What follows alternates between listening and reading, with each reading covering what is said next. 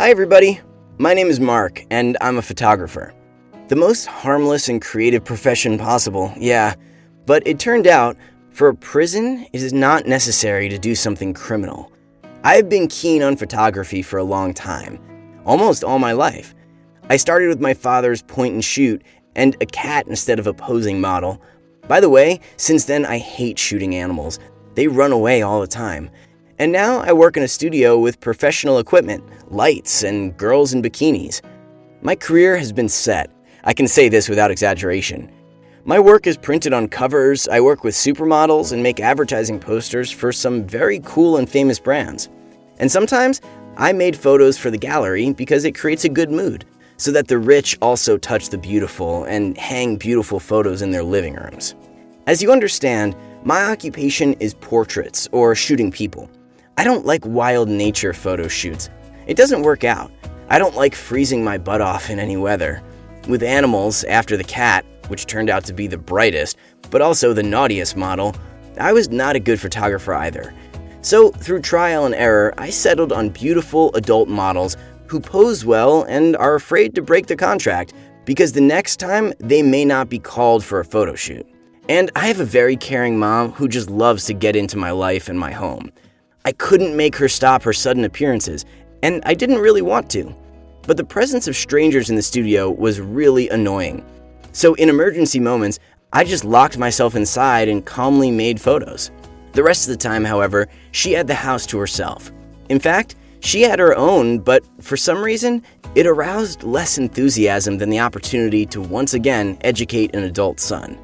My mother used to bring me all sorts of creepy vases, potted flowers, and some carpets, which I then carefully folded in the attic.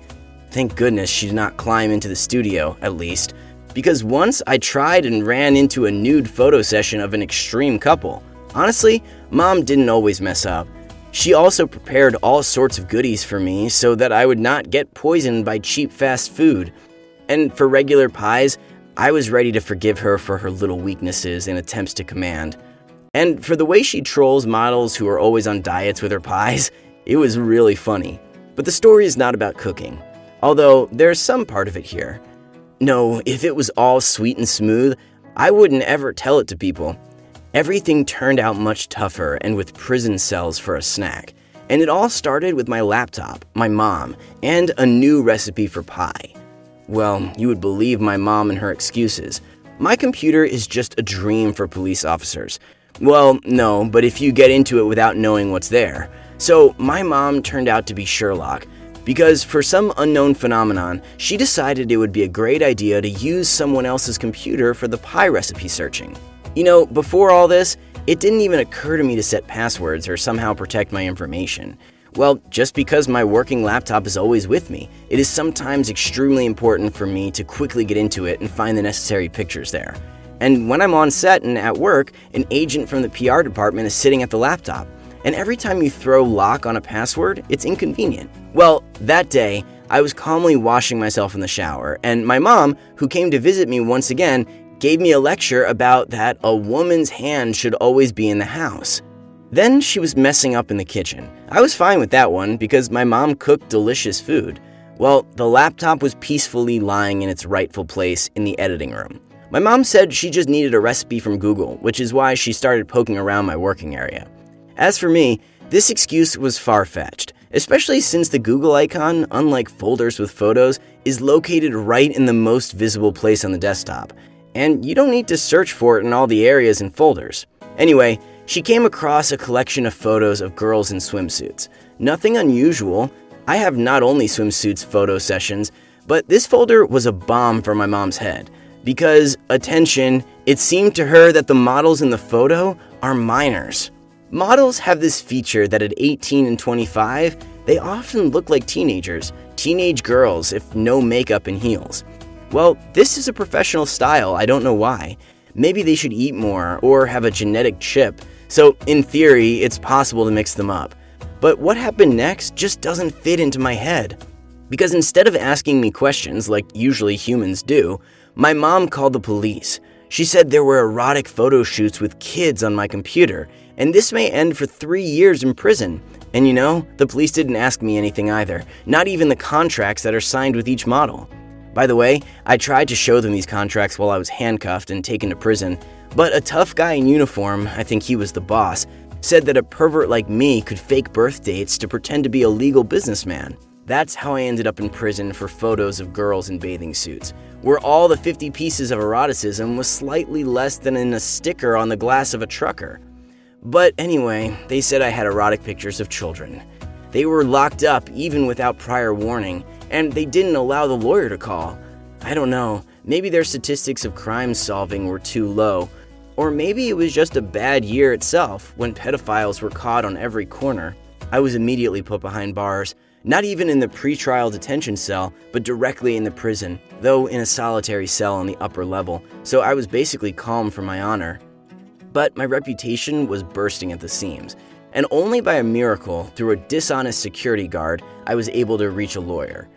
It was a nightmare that hasn't even a name, because I was used to a completely other life and the constant pressure and threats from the police and some prisoners drove me into a fierce panic. Fortunately, not strong enough to sign a voluntary confession out of fear, which in my opinion everyone was counting on. And then there was a terrible horror. The lawyer tried to prove I was not guilty of anything, used all the same contracts with the attached passport data of births of the girls. Well, it is necessary to transfer the payment because the models do not work for free. But no one listened to him either. They insisted that it was all fakes to whitewash the pedophile, me. At the same time, I was actively pressed to confess and get what I deserved. No, there was no physical violence, although it was always explicitly hinted at. It's just that when you're sitting in a cell without being able to communicate with the outside world, when you're forbidden everything, including visits to a lawyer, and in fact you are completely in someone else's power, it is very demoralizing. I would never recommend it to anyone. As a result, desperate to reach out to someone else's logic, the lawyer did the unreal affair. He found every girl, and we really got lucky there were only 10 of them in 50 photos. And personally, he asked every one of the girls to come to the police station and testify. My big thanks to the girls for coming and helping me out.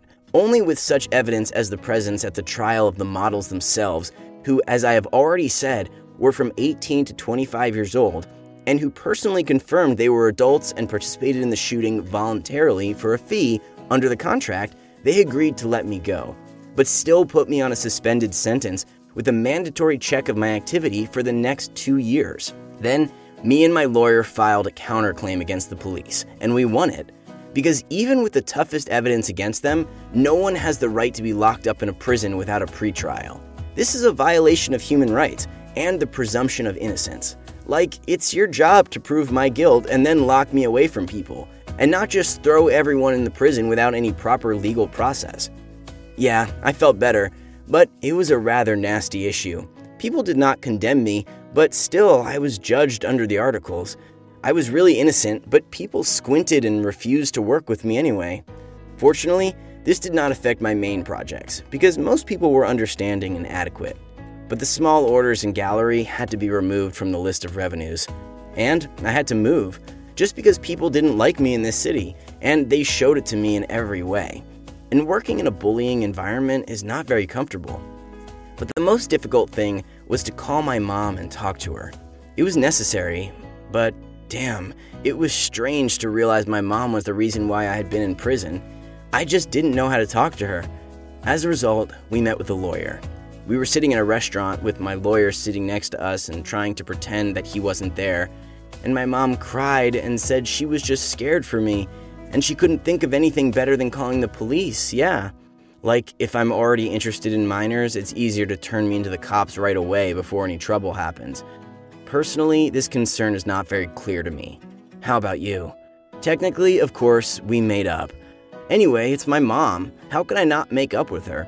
But I practically forbade her to approach my house, much less enter it, even in my presence. There's nothing for her to do in my house. I will somehow figure out what to eat and who to hire for cleaning and giving comfort. So now we meet on holidays and on some neutral territory. I don't know if I will ever have the strength to forgive her completely, but for now, it's even calmer for me.